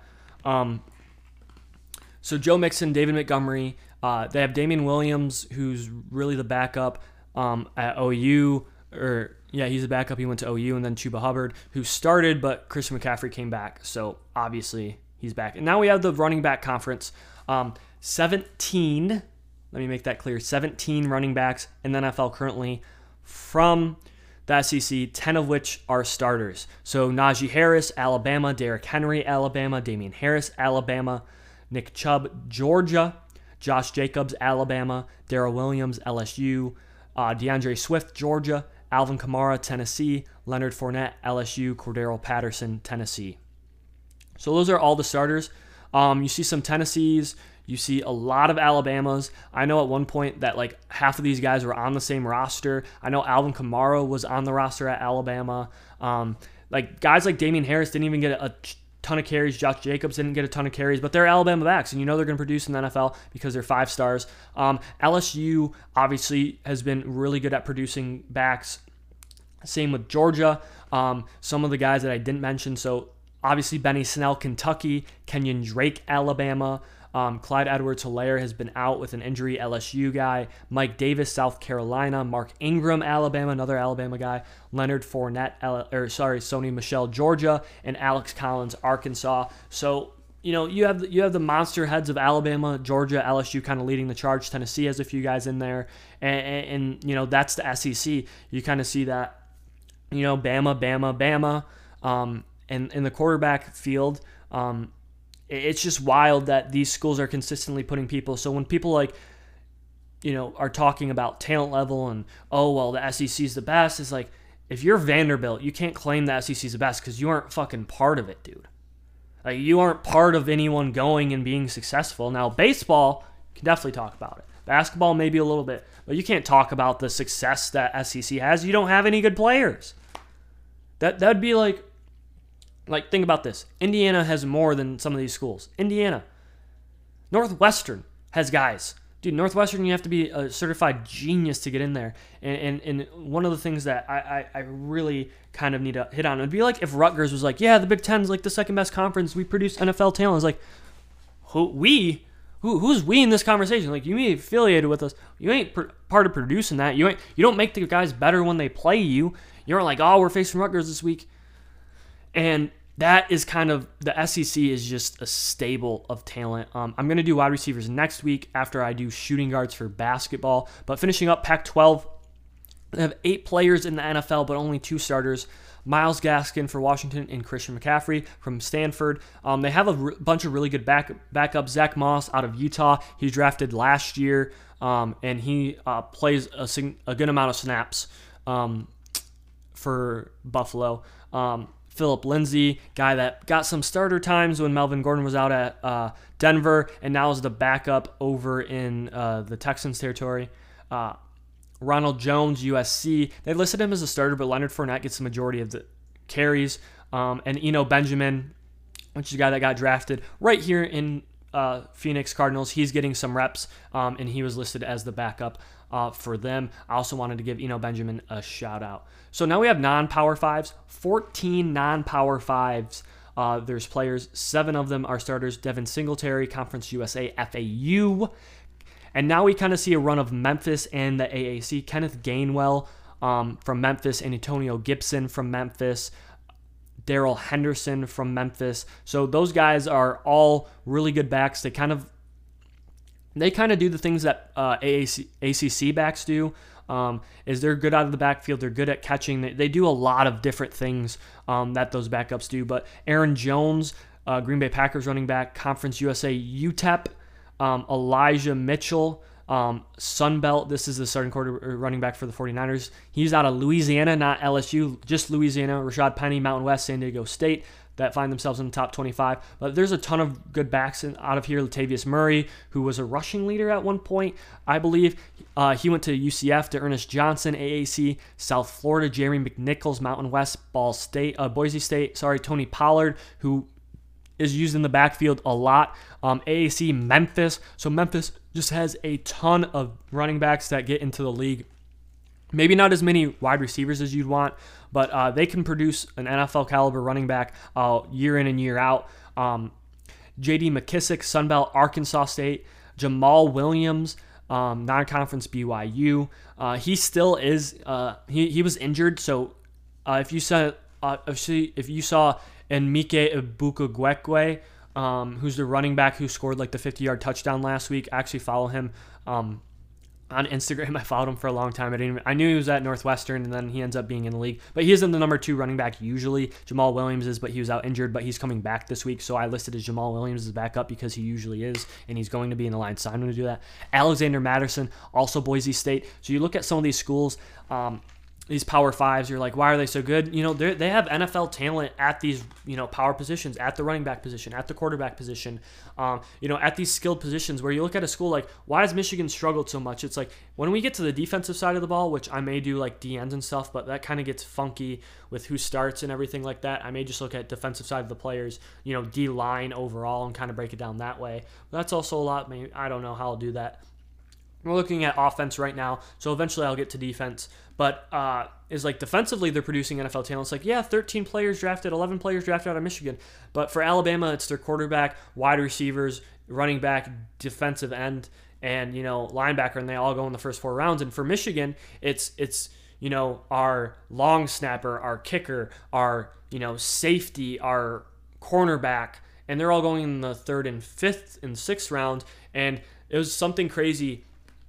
The first running back drafted out of Michigan was Chris Evans, who was drafted in the sixth round, who didn't get a lot of playing time at Michigan, was the first running back drafted since Mike Hart out of Michigan, which is absolutely crazy to think about with how many you know talented recruiters are there. And you see schools like memphis and it's like how are they good every year? And it's like dude they have nfl caliber guys. They, they you know they pick up these guys and michigan can't find a single one. Um, fcs there's three. Um, kind of a trend we're seeing right? Talked about this with the quarterback. There's three fcs all three of them start. David Johnson starts. James Robinson starts. Um, Austin Ekeler. David Johnson's out of Northern Iowa. James Robinson is out of Illinois State. Northern Iowa and Illinois State is the same conference. And Austin Ekeler's out of uh, Western State, uh, Colorado. Um, so all three of them start. And what you're seeing is kind of these guys that are maybe not what you think, a little bit more raw, and they go to this level. And obviously, they they can produce, they can compete at this level, and you know you don't reach on one of these guys if they aren't good. Uh, you, you, know it's really hard to reach on these guys. Where some of these guys from the big conferences, you know they play in a big conference, you kind of expect them to be at a certain level, and you know that's kind of just how it is. Um, if you guys like this content of me kind of producing uh, the these random stats, um, these random kind of inquiries, please let me know. Uh, it does take a, a good portion of time. It probably takes like an hour and a half, hour or so to kind of reconcile the list and get it all formatted correctly. Um, each time I do that. So if you guys do do like it, please let me know. Um, because if you don't, I can stop it and we can come up with something else, something maybe a little bit more interesting. I'll put a poll out next week about that. Um, like I said, poll on who do you think is going to win OSU MSU is coming ahead. All right, so we clicked off NFL predictions. We talked about running backs. Where are we going to lead to next? And I am going to talk about two things. Le'Veon Bell, like I said, is getting moved to next week. We're going to talk about NHL, MLB. I'm skipping the NBA today. Um, the only reason why is because I had so many predictions to go over. I kind of went over a lot of them, a lot of them in depth. I also talked about Mel Tucker. We did the NFL, we did the running back things. And because when I talk about shooting guards next week, when I do uh, my, my fill in sheet, I get to talk about the NBA regardless, and I can talk about it a little bit differently, and I can kind of like use that as a talking point in it. So, um, NHL, MLB awards, um, gonna get into that. NHL, Connor McDavid had another highlight last night. Like this man, every time I see him make plays, I'm just like, he's so much better than everyone else around him. I, I'd assume that's kind of what it felt like when Gretzky was around. Now I'm not calling him Gretzky, guys. All of you people who are 95 years old that are listening to my podcast, all zero of you, I'm not saying he's he is exactly he's the second coming. I'm not saying any of that. All I'm saying is I'm sure that's what it felt like when you were watching Gretzky kind of dominate people and, and you know year in and year out destroy people. That's probably what it felt like. That that feeling. Um, looking at some scores here. Um, Maple Leafs continue to win. The Sabres, guys, they're in full implosion mode. Um, they lost 5 0 to the Flames. Just zero faith there. Uh, the Red Wings lose 5 to 2 on the Golden Knights. Like I talked about, goalkeeping is kind of suspect. Defense is suspect at, at, at this point. And, and it can kind of bear the fruit. Um, the Red Wings got a lot of shots on goals last night. They only scored two goals, and they're 8 9 and 2. Everyone talked about a playoff berth. Uh, maybe not this year unless they really tighten things up you know, down the stretch. Uh, there were, was a Predators versus Senators game that got postponed. I assume that's probably from COVID or something like that. Um, the Oilers win a game. That that goal that he scored was absolutely highlight worthy, and you know he's been scoring these goals in the opportune time. It's not just scoring goals to score goals. You know, down three to one or four to one. Uh, it, it's scoring goals when it matters. Um, the Blue Jackets win another close game. That a huge comeback against the Red Wings the other night, and they win 5 4 in a shootout. Um, I like the way that everything's kind of going so far this year. We do have two matchups tonight, um, but they're both on ESPN Plus. I like the fact that uh, NHL hockey is back on ESPN but I hate the fact that they used it to boost ESPN Plus. Um, I, I don't like really like ESPN as as a customer, and it, it's just frustrating to see that they kind of do this ESPN thing where they, they they just go, oh yeah, this is what we're gonna do, and every game's on ESPN Plus. Like I, I don't even get it unless I have ESPN Plus or Hulu to watch Kraken versus Avalanche tonight. Like that's bullshit. There's nothing on tonight. It's Friday. You can't give me that. Um, Kraken Avalanche tonight, Canucks and Jets. It's part of the ESPN Plus. Um, ESPN Hockey Night is specifically the Avalanche versus Kraken game, um, which is a lot of fun. The Red Wings and Coyotes play tonight or tomorrow. Um, uh, Red Wings looking to pick up a win. Coyotes are not very good. Hey, I should probably go to that game. Maybe I'll see if I can grab some tickets because they're in. Huh. That, that'd probably be a good idea to see if I can go to that game. So I may be doing watching a live hockey game on uh, Saturday. But there's a lot of things going on. Um, I'm not gonna really focus on individual stuff like that, um, mostly because I don't know kind of what's going right now. Um, Leon Draisaitl uh, is at 33 points on Edmonton, and Connor McDavid is at 30 points on Edmonton. Obviously, probably line mates there, going back and forth, getting Connor McDavid assists, giving him assists in all likelihood. You see Alex Ovechkin up there. Obviously, that man is a menace. Leon Draisaitl is leading the NHL in goals with 17. Um, in leading the uh, goaltending numbers is Jack Campbell for Toronto. Uh, you know, part of their winning ways, part of the Maple Leafs finally winning some games is probably in the fact that they have really good goaltending so far into the season. There is NCAA football on the night. It looks like we're getting some uh, matchups. Um, Southern Miss, Louisiana Tech, Houston, Memphis. Uh, that'd be a good game to watch tonight. Air Force, Nevada, uh, San Diego State, UNLV at, on CBS Sports Network. On uh, these games are all late though because it's West Coast, and then we don't have any more games until tomorrow. So that is going to kind of cover up and wrap up my NHL coverage. I know it isn't very in depth, and I need to start watching games and be able to really watch it. Maybe I'll just go on to like an NHL like cast and and kind of just like scroll through Twitter to kind of get like Twitter moments. If you guys, like I said, if you guys have any helpful hints, helpful ideas on kind of what I can do please let me know. But now we're going to talk about the MLB awards. Um, Shohei Ohtani won the unanimous MVP award um, last night, which he deserved. Anyone who was talking about, well, Vlad Guerrero Jr. deserves it, guys. We just witnessed something that's never been done before. Like, not in a game as old as baseball, and in a game that's this old, you don't get to say that. Um, you really don't. I, I think that because we live in an era where people say, "Oh, this is once in a life," no, like this was literally once in a gosh darn lifetime um, that we saw here, and it, it, it's we're never going to see probably anything like this again, even from him. I mean, I think he led the league in home runs. He hit 257. He, he slugged 592. He had 100 RBIs. He had 103 runs. He had 26 stolen bases. He also was their best pitcher. He was their best hitter and pitcher. Obviously, Mike Trout was out. This is Shohei Ohtani.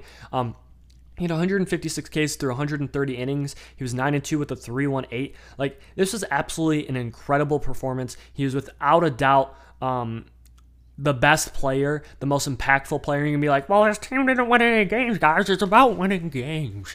We gotta win games around here. You see, I'm gonna get into my Joker voice. No, but it's it's it's not about hey. Dude, like I think the Angels may have won five games if he wasn't in this lineup. He hit 46 home runs, 100 RBIs. They went nine and two. He was the best pitcher on a team that he hit for, that he was also the best hitter for, and his team still sucked. Like they were just a bad team, and I'm not gonna blame him for that. I'm not gonna blame this dude who threw 130 innings for this team, who hit 257 and hit a had 100 RBIs batted in. Uh, like like he was an absolutely unprecedented, never seen before, best season ever. If we get another year of that, he's in the Hall of Fame. He just has to be because he, he might have two back-to-back unanimous MVP award seasons, which all of you people are like, the Hall of Fame needs to be, or Barry Bonds can't be. in-" You guys are morons, and I've gone over it before. The Hall of Fame is all these dickwad writers who are so worried about, like, you're trying to tell the story of baseball. You have dudes in there who played five goddamn MLB seasons, whose slugging percentage and plus are average, and they went to two All Star games and finished fifth in MVP voting, and you're like, yeah, but they're in the Hall of Fame. Like, and I know that's part of the older generation, but like these guys deserve to be in the Hall of Fame when they're on it because they're impactful players. They're not got goddamn charity cases that we're handing out afterwards. And like I said, the only time that these people are going to get in the Hall of Fame are when they're dead. And that's why baseball sucks. And baseball sucks. You're killing your own game, even though it's growing. Even though baseball's growing, more people watching every year because more people are alive every year. But baseball is dying at the heart of it, at the center of it. You guys are rotten to the core. Side note. National League MVP award. Bryce Harper wins his second one, just the fifth player to earn an MVP honor with two teams, both in the NL here. He hit 309, 429, 615 slugging percentage, 35 bombs. He only had 84 RBIs, but RBIs, guys, are a team component. RBIs are not something if no one's on when you hit 35 home runs, if, if no one's on when you get that many times on base. He had 429 on base percentage, guys. He hit 300 and he had 120 points higher of getting on base and he slugged effectively. He had an MLB best 179 OPS, which means on base plus slugging. He absolutely dominated. He's also a terrific right fielder. Um, that we have to talk about, and he, he just did it all. Bryce Harper finally um, I, I, called him overhyped for a few years. He had one really good year where he won the MVP. He kind of got paid and kind of slumped down a little bit. But Bryce Harper is going to be a future Hall of Famer. I think it's so cool that I, when I grow up, I'm going to be able to tell kids, hey, you guys know Bryce Harper, the Hall of Famer, the guy that's probably talking the booth the same way A Rod is now. I watched highlights of him of hitting balls out of stadiums. You're gonna be like, no, you didn't. That wasn't just one of your tall tales. And I'm gonna be able to look through YouTube if it still exists and watch him showing 500 foot mammoth shots and and, and and like I just get to do like and I'm so happy and that's why I love the game of baseball because of how much it can transcend times is that I get to say hey I watched a dude win back win two MVPs and I got to watch him grow up and the hype surrounding him and him skipping and going to a JUCO so that he could graduate early and go in the MLB draft. Like he didn't do it the normal way right? Like in the in the MLB, there's one path, or sorry, in the NFL, there's one path. Go to a huge NFL school, become a future Hall of Famer. Like obviously, people go alternative routes, but like like for example, a guy like Josh Allen, but opening up eyes to JUCO and things like that. All right, Cy Young awards. Um, Robbie Ray was extremely good. You want to know why the Blue Jays made a run at the postseason at the end of the year? Is because Robbie Ray. Robbie Ray uh, got traded away a long time ago um, from the Tigers. So that means that in one year, the Tigers had five or make it six Cy Young winners on one team, and they lost in the first round of the playoffs. Um, Robbie Ray was exceptional. Um, he he was he was so damn good. He had 248 strikeouts. AL led the AL in uh, ERA with 2.84. Uh, strikeouts uh, with 248. ERA 2.84, innings 193 in a third, and whip 1.045. Became the first Toronto pitcher since Roy Halladay in 03 to win the AL Cy Young. Um, he had a terrific season, lefty, guy that got traded away, couldn't really figure out in Arizona, took uh, you know a bid on himself, signed a one-year contract with uh, Toronto, and pitched phenomenally. Um, I don't think anyone was really mad about the AL Cy Young race. The AL Cy Young was kind of, you know, it kind of made sense what happened here. It kind of made sense, kind of where things were um, with him winning it. But here's where the controversy comes in. Um, is in Corbin Burnes winning the NL Cy Young. Corbin Burnes, um, there's a lot of issues with um, I I I wouldn't say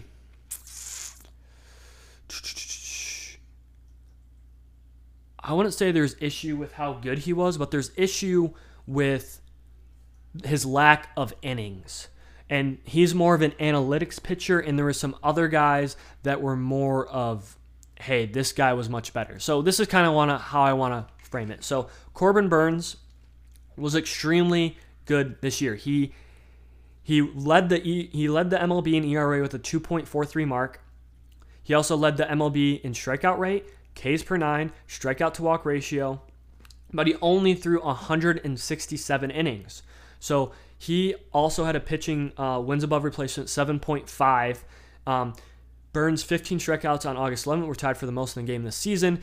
Um, he was part of a combined no hitter, but he didn't go deep in games because of how effective the Brewers bullpen was, because of how good the Brewers, you know, were and how well it played in the analytically and not face the lineup a third time, he didn't go deep into games. And so that's where a lot of people were super, super mad about him being, you know, the the the pitcher. So this is what Zack Wheeler is really the guy. They talk about Max Scherzer, but I don't think Max Scherzer kind of had the the nod late in the season with innings and stuff like that. Although he did have a very significant .864 WHIP and joined the 3,000 strikeout club, but didn't really have you know the the cojones. Although you know there's kind of three guys that could do it: Zack Wheeler, Max Scherzer, or Corbin Burnes. And I think people are kind of mad because Corbin Burnes was the guy that won it, and he was the analytics guy. So Zack Wheeler was 14 and 10 with a 10 point, with a 2.78 ERA. He led the baseball in innings pitched, complete games, shutouts, batters faced, um, uh, batter war um, 7.6 and he also did the NL in strikeouts 247 and finished second in the league in F war which are the, like the two way that you can do war F war and B war of 7.3 uh, FIP uh, and xERA, which are all like advanced analytic terms for saying that he was very, extremely damn good. And the fact that you know the dude because he was so efficient, but he never had to go late into games. He never had the the the late inning projections, and of course they shut him down. But Max Wheeler had to be the load first team because of how bad that Phillies bullpen was. And it's like, who does the Cy Young Award go to? And that was kind of like, eh. But then you also have Max Scherzer, who's 37 years old, went 15 and 4, uh, had a 2.46 ERA, 236 strikeouts, 179 innings with an MLB best whip. And it's kind of like there's so many different categories that people were better than. And Corbin Burnes kind of took more of the advanced analytics, not you know the the typical ones. And Zack Wheeler you know got punished for throwing a lot more innings probably later in games. But he had three shutout or three complete games and two shutouts. I think that should be factored in. The fact that he was a fa- horse I liked Zack Wheeler more in this. Um, now we're going to Rookie of the Year. Randy Arozarena won for the outfield, but he played so many games last year, and he's also 26. I just thought it was kind of dumb that um, he was awarded the Rookie of the Year, where a guy, you know, it is just so weird the way that this kind of played out. I don't think he should have been eligible with how many games he played last year. I, sh- I think he should have been ineligible, but oh well, that's neither here nor there because the fact of the matter is, is that he won it and it's set and over with. But um, Jonathan India won uh, the uh, sorry won the Rookie of the Year for uh, the NL.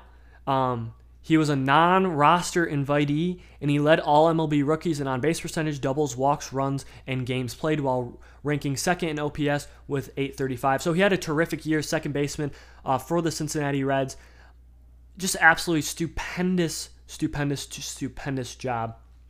Jonathan India, shout out to him. Hopefully, he can be a stable for that Reds team. I know they're probably going to be losing some guys in the offseason, but uh, I just.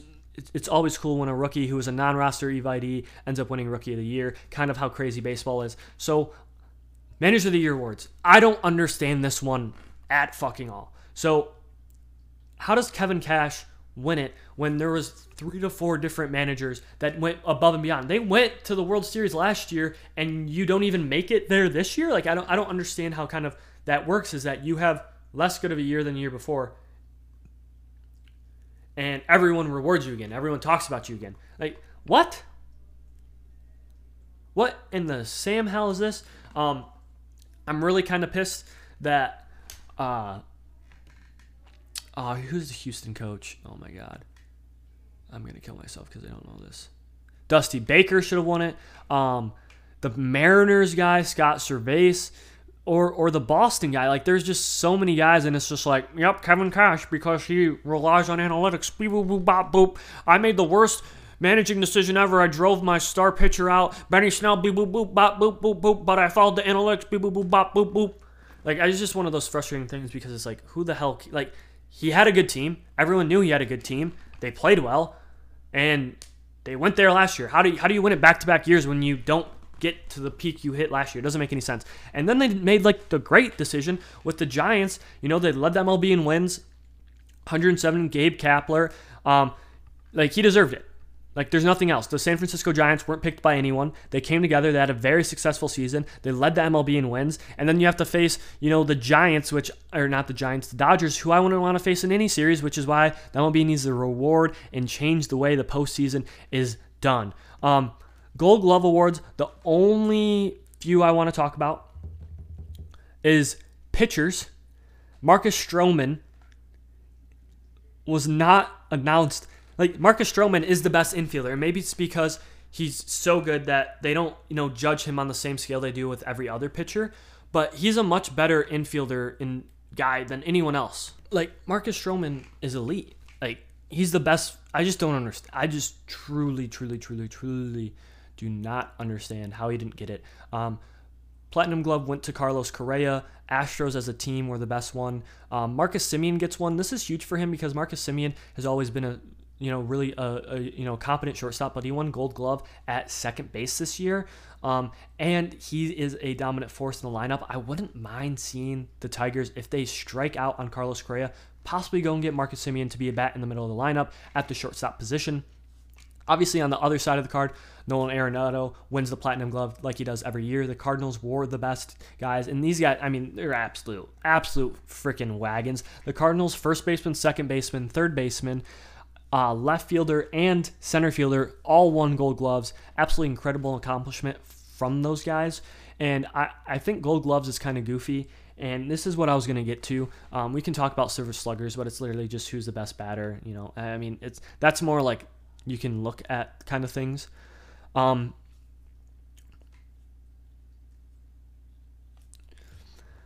what I did want to talk about, and and what I really want to talk about, uh, most importantly, on um, players' choices: Shohei Ohtani, um, relievers of the year, Josh Hader and Liam Hendriks. Um, both of those guys were very deserving. Um, Josh Hader's incredible, even though he's probably a racist. He he throws so goofy, it's incredible. Stork Achievement Award was also issued to Shohei Ohtani. Um, Ichiro Suzuki and Shohei Ohtani are the only Japanese-born players to to win MVP awards, which is absolutely incredible. But can this not, like, all MLB is still going on, guys? The season finished at the end of October. We are now 19 days into November. No one gives a shit.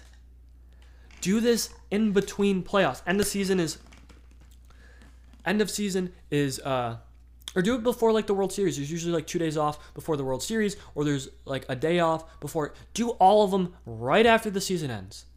Have them submit with 10 games left to play in the season, and if anyone needs to change the submission, they can. But like it's absolutely ridiculous that it takes this long to get through awards.